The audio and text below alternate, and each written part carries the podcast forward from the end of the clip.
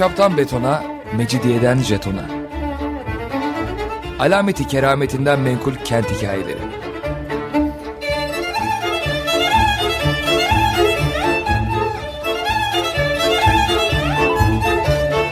Hazırlayan ve sunan Pınar Erkan.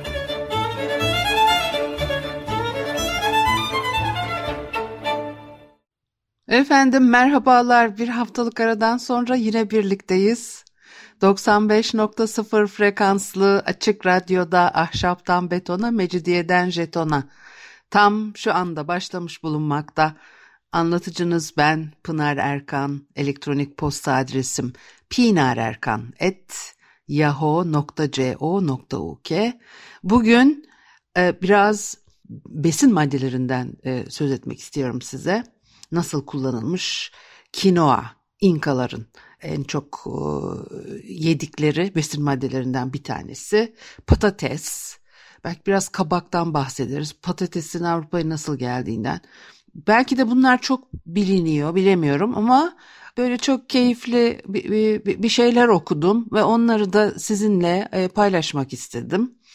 Tabii İnkaların ekim dikim mevsimi dinsel bir ritüelle başlıyormuş. Geçmiş dönemlerin kültürlerinde bunu çok sık görürüz. İmparator altın bir kürek alıyormuş ve en önemli İnka ekini, kutsal ana tahıl kinoa, ilk ekimini yapmak için yeri kazıyor imparator.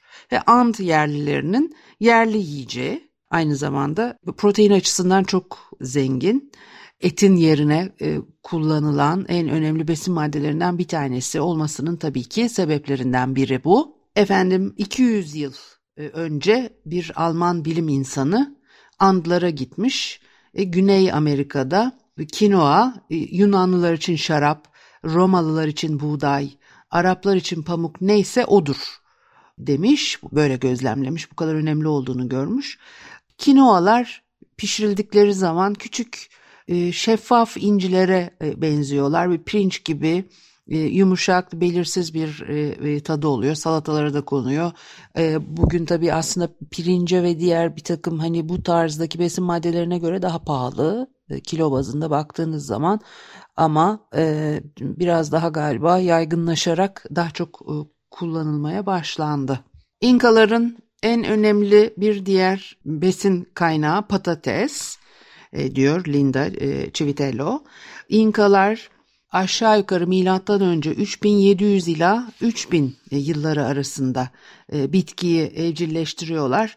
Ondan sonra da üç binden fazla çeşitte patates yetiştirmişler. İspanyollar biliyorsunuz gidiyorlar oraya ve zaten pek çok etkileşim, farklılaşma, bu besin maddelerinin veya sebze ve meyvelerin Avrupa'ya taşınması böyle mümkün oluyor. İspanyollar da patatesle bin beş yüz otuz beş yılında Güney Peru'da Titicaca gölü kenarında karşılaşmışlar ve onu tarif ediyorlar. Diyorlar ki kökleri az çok bir yumurta büyüklüğünde, bazıları yuvarlak, bazıları uzun, beyaz, mor ve sarı renklerdeler. Unlu tadı güzel bir lezzet. Amerikan yerlileri için nefis ve İspanyollar için bile leziz bir yemek. Hani oralara ilk gidenler kıyıda insanları görünce de böyle bir not düşüyor, düşmüşler belgelerine. Kıyıda çıplak insanlar dolaşıyor filan diye. Tabii ondan sonra kendi sergiledikleri davranış biçimleri, orada yaşananları düşününce gerçekten işte dünyanın nasıl işlediğini görüyorsunuz. Hiçbir şey değişmiyor çünkü yüzyıllar geçiyor. Aynı şeyler tekrar tekrar yaşanıyor. Ancak böyle bir takım güzelliklerin farkına varabiliyorsak, keyif alabiliyorsak ufak tefek şeylerden, onunla mutlu olabiliyoruz. Şimdi İnka yasalarına göre patates soyulamazmış. Çünkü eğer bilinçleri varsa cezalandırılma korkusuyla soyulurken ağlarmış patatesler. Bu yüzden onları soymamak gerekiyormuş. Tabii bunu söylüyor, böyle de bir işte tarif de yapmış, bir yasa da koymuş. Dinsel ya da kültürel gerekçelerle yapıyor bunu. İki pratik sebep de ortaya çıkıyor bunun sonucunda. Bir kere patateslerin kabuğu besleyici, bütün meyve sebzelerde olduğu gibi en besleyici yer. kabuk, dolayısıyla kabuğu yemiş oluyorsunuz. Ondan sonra da tabii bunu gerçekten düşünüyorlar mıydı bilmiyorum ama kabuklardan oluşacak o çöpten de kurtulmuş oluyorsunuz. Patatesleri dondurma kurutma yöntemiyle saklıyormuş İnkalar. Tabii yüksek irtifada bir çöl, Altiplano.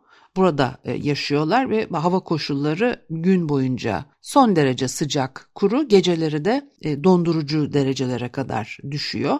O gün içinde patatesleri eziyorlar ayaklarıyla ve suyunu çıkarıyorlar. Üzüm ezer gibi ayaklarıyla patatesleri eziyorlar. Ondan sonra da dışarı kurumaya bırakıyorlar güneşin altında. Arkasından o patatesler kuruyor ya, geceleri de donuyor soğuktan. Donmuş, kurumuş patates elde etmiş oluyorsunuz. Çunos deniyormuş bunlara ve ambarlarda saklıyorlar. İnka yönetimi aynı zamanda kinoa, meyveler, yeşillik, bakla tohumları, güneşte kurutulmuş etler, balık tabii, tuzlanmış et ve su içinde depolar yapmış. Bunları kullanıyorlar. Halka buradan besin sağlamış oluyorlar. Galiba İnkalar karbonhidrat açısından zengin birçok kök bitkiyi, hani İspanyol işgalcilerin gelmesini falan bırakın, diğer yeryüzündeki insan gruplarından da daha önce evcilleştirilmiş görünüyorlar. Çok enteresan bitki isimleri var. Bunları çok doğru telaffuz edemeyebilirim. Açira, çipa, arakaça, maça, maşua mauka, bunları biz bilmiyoruz. Fakat Ant dağları haricinde de çok yenen, sevilen bitkilermiş bunlar. Sadece patates bunların içerisinde dünyanın her yerine yayılmış ve çok tercih edilen bir besin haline gelmiş. Milattan önce üç bin yedi yüz ila üç bin yılları arasında Peru'da İnkalar üç binden fazla patates türünü evcilleştirmişler. bin beş yüz otuz beş senesinde, düşünün aradan ne kadar zaman geçmiş, yine Peru'da İspanyollar ilk kez patatesle karşılaşıyorlar. bin beş yüz ellili yıllarda İspanya'ya döndüklerinde patatesi İspanya'da tanıtıyorlar. bin beş yüz seksen altı yılında İngiltere'de Kraliçe birinci Elizabeth'in şefleri patates yapraklarını pişirmişler, patatesleri atmışlar. bin beş yüz doksan senesinde İtalya'da Papa patatesleri botanikçilere vermiş. Onlar da patateslerin ilk kez resmini çizmişler. bin altı yüz elli bir senesinde e, patatesi yöneticiler zorla ektirmişler halka. Demek ki ya orada tutulmamış ya e, nasıl olmuşsa. E, bin altı yüz altmış ila bin altı yüz seksen sekiz yılları arasında İrlanda'da patates ekimi çok hızlı bir şekilde yayılmış. Nüfus da beş yüz binden bir buçuk milyona çıkmış. Bu da ilginç değil mi? Her zaman böyle olur zaten. İşte tarım devrimi dedikleri şey de böyle e, gelişiyor. Ve bin altı yüz altmış iki senesinde yine İngiltere'de İngiltere Kraliyet Topluluğu patates ekimine maddi destek veriyor. E, Rusya'da bin yedi yüz yılları civarı Çar Büyük Petro patatesi tanıtıyor. bin yedi yüz on dokuz senesinde İskoç ve İrlandalı göç eden insanlar ilk patatesleri Avrupa'dan New Hampshire'a götürmüşler. Tabii yenilen, içilen şeyler pek çok hastalıkla bu dönemde başa gelen felaketlerle ilişkilendirildiği için Fransa'da bin yedi yüz kırk sekiz senesinde parlamento patateslerin cüzzama sebep olduğunu açıklamış ve yetiştirilmesini yasaklamış. Ondan sonra on sekizinci yüzyılın ikinci yarısından sonra Polonya'da da patates tanınmaya başlamış. İrlanda'da bin yedi yüz altmış ila bin sekiz yüz kırk yılları arasında patatesle geçinen nüfus yüzde altı yüz artmış. bir buçuk milyondan nüfus dokuz milyona çıkmış. bin yedi yüz altmış üç senesinde yine Fransa patatesi teşvik ediyor. İsveç'te de aşağı yukarı bu yıllarda patatesin teşvik edildiğini görüyoruz. Avustralya'da Kaptan Cook patatesi tanıtmış bin yedi yüz yetmişli yıllarda. Hatta bin yedi yüz doksan üç senesinde de Fransa'da ilk defa ilk Fransız yemek kitabı çıkmış, bir kadın yazmış bu yemek kitabını ve kitap tamamen patates tariflerinden oluşuyormuş. Bu bir de patates mantarı hastalığı var. Ciddi sonuçlara sebep olmuş. İlk defa bin sekiz yüz otuz yılında Belçika'da ortaya çıkıyor. Ondan sonra bakıyorsunuz o patates mantarı hastalığı başka ekinlere bulaşıyor. İrlanda'da bin sekiz yüz kırk beş senesinde bir milyon İrlandalı ölmüş. Gerçekten çok yazık. O arada yine bin sekiz yüz otuz beş senesinde bir Fransız yemek kitabında İngiliz tarzı patates püresi tarifi konulmuş. bin sekiz yüz otuz yedi senesinde şefler patates dilimlerini yanlışlıkla iki kez kızartınca sufle patates ortaya çıkmış. bin sekiz yüz ellilerde efsane patates cipsi New York'ta Afrikalı yerli bir Amerikalı aşçı tarafından icat edilmiş. bin dokuz yüz yirmili yıllara gelindiği zamanı Amerikalı askerler Birinci Dünya Savaşı'ndan patates kızartması, yani French fries denir ya, o ince kesilmiş kızartılmış patatesi, onu öğrenmişler, demek ki bilmiyorlarmış daha önce. Bir de bin dokuz yüz altmışlı yıllarda ondan sonra Amerikalıların patates kesme makinesi icat ederek patates endüstrisinde büyük bir devrim yapması.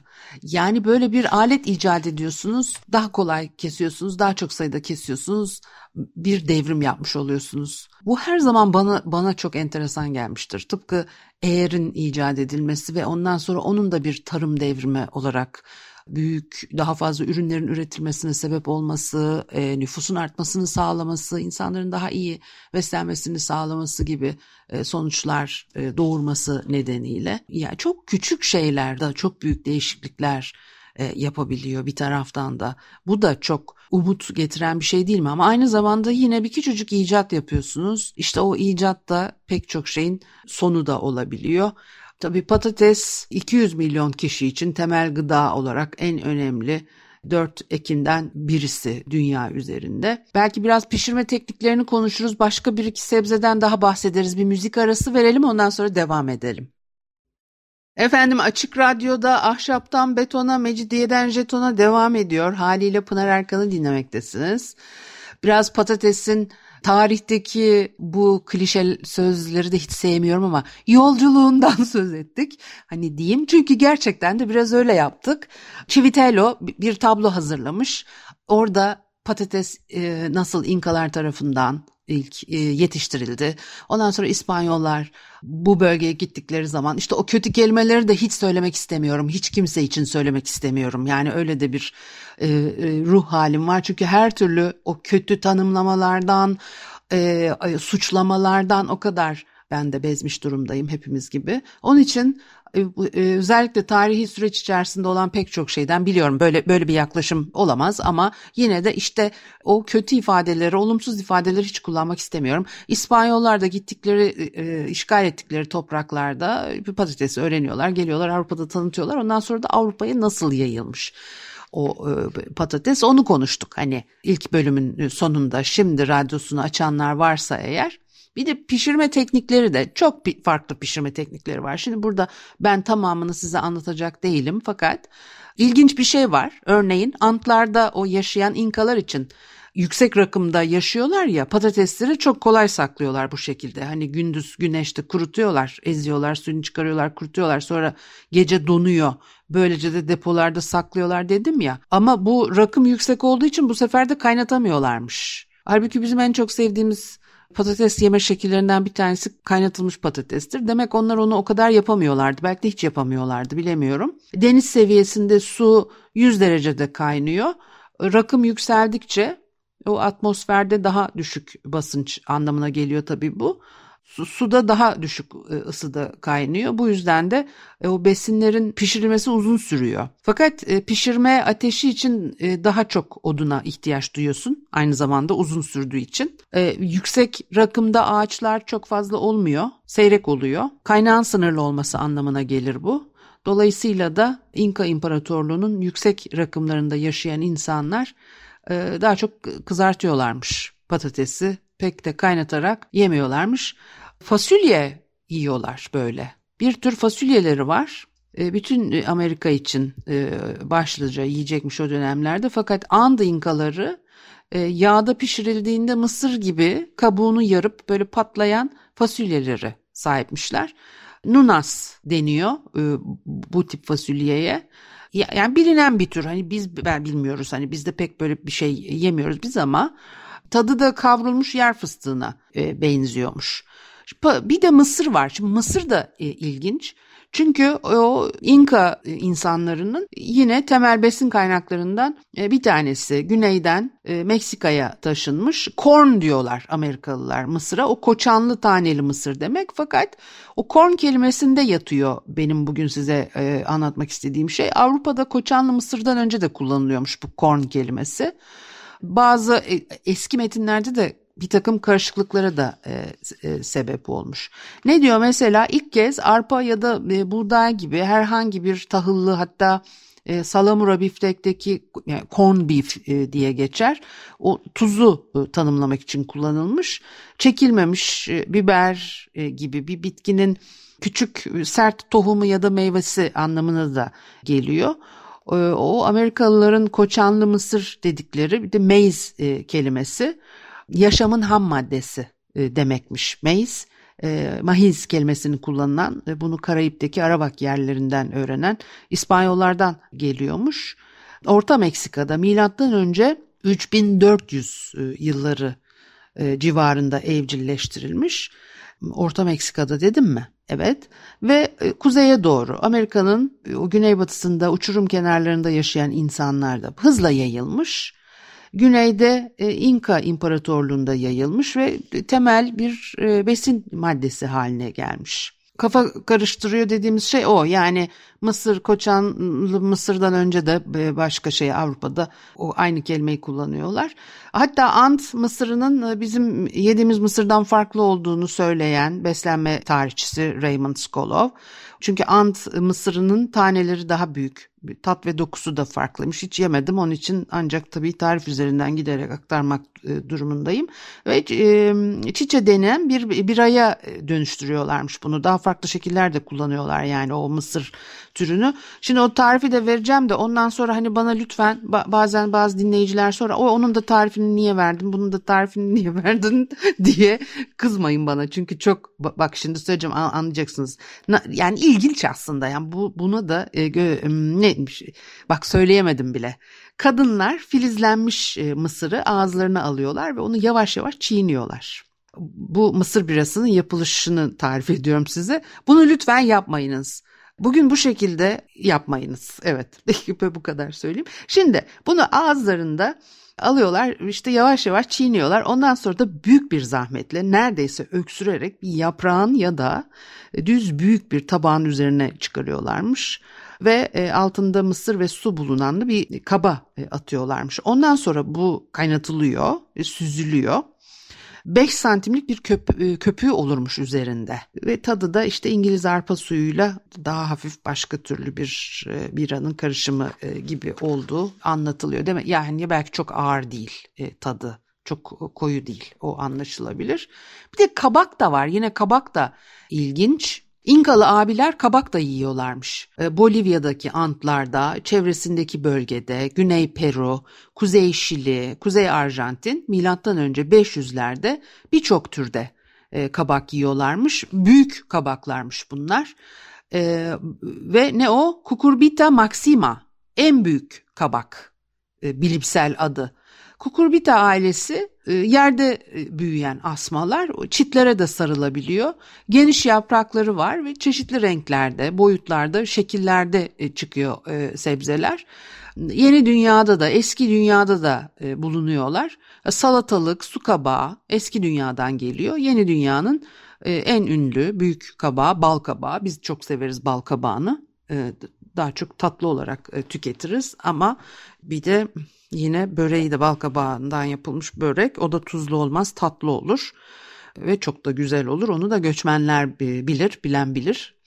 İnkalar tüm kabak türlerini gayet güzel kullanmışlar, pişirmişler. Çiçeğini de yiyebiliyorlar ama işte ne o? Erkek çiçekler yenebiliyor. Çünkü dişi çiçekler yetişen o küçük kabakların üzerinde kalırmış. Olgunlaşmamış yaprakları gibi asmaların zayıf uçları da bazen yenebiliyor. Şimdi çok enteresan. Bunları sırf şu biraz sonra kuracağım cümleyi söylemek için anlatıyorum neredeyse, o kadar hoşuma gitti. Çekirdekleri e, zengin protein açısından, biliyorsunuz kabak çekirdeğini de zaten severiz yani, güzel bir şeydir ve de e, besleyici, e, önemli bir besin kaynağıdır. Yağ elde etmek için ezilebiliyor.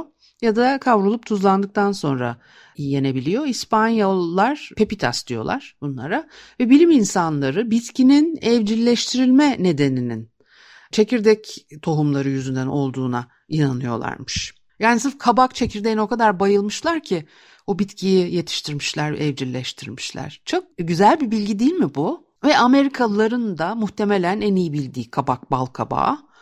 O da Meksika ya da Orta Amerika kökenli fakat çok çabuk yayılıyor. Antlarda dünyanın diğer bölgelerinden çok daha fazla çeşitte kabak yetiştiriliyor. Mor ve başka türdeki patatesler dünya pazarına sunulduğu gibi o kabaklar bu zamana kadar yayılmadı ama bu saatten sonra yayılır mı? Hani biraz daha işte ithal ediliyor, geliyor. Daha değişik türde kabakları bizde daha çok E, görür olduk. Çünkü Ant dağlarının o yerli meyvelerinin birçok e, çeşidi İnkalar zamanında da e, varmış. Bunların bir kısmı e, yeni yeni yayılmış. E, Amerika e, süpermarketlerinden ancak tabii söz edebiliriz. İşte ne diyor? Yer kirazları diyor mesela. Bu bizde var mı bu? E, bilmiyorum onu ben. Altın çilek geldi ya bize pek çok derde deva filan diye satılır oldu. Pepino, bu, bunları biliyoruz. Tamarillo, çerimoya, Hint ayvası da deniyor çerimoya'ya. Dışı elma gibi yeşil ama böyle bir pullu bir görünüşü var. Ee, içindeki etli kısmı daha yumuşak, beyaz, böyle tatlı. Bir de Antlı yerli abilerin çok iyi bildiği bitkiler ama dünyanın geri kalan tarafından az bilinen bitkiler. Börtlen, ahududuların dahil olduğu bir aile.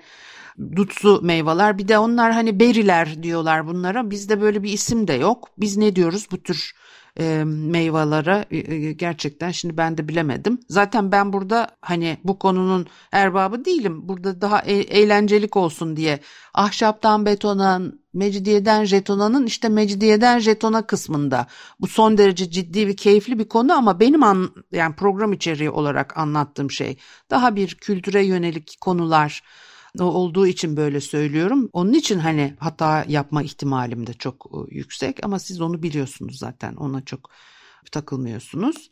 Ne diyor? Mesela Logan böğürtlerini, dutsu meyveler, koyu kırmızı bir suyu çıkıyormuş. Logan böğürtlerinin yaban mersini, yine Ant yaban mersini de varmış. Bir tavuk yumurtası kadar büyüyebilen dev Kolombiya böğürtlerini. Bizim bizde böyle, böyle bir şeyler yok. Bizim böyle şeylerimiz yok. Çarkıfelek meyvasını ama biliyoruz değil mi? Evet. Peki. Bu haftalık da bu kadar olsun efendim. Haftaya görüşene kadar hoşça kalın.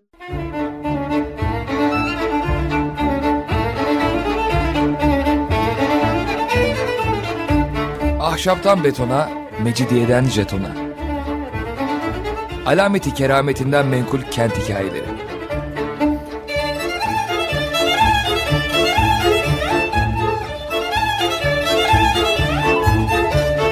Hazırlayan ve sunan Pınar Erkan.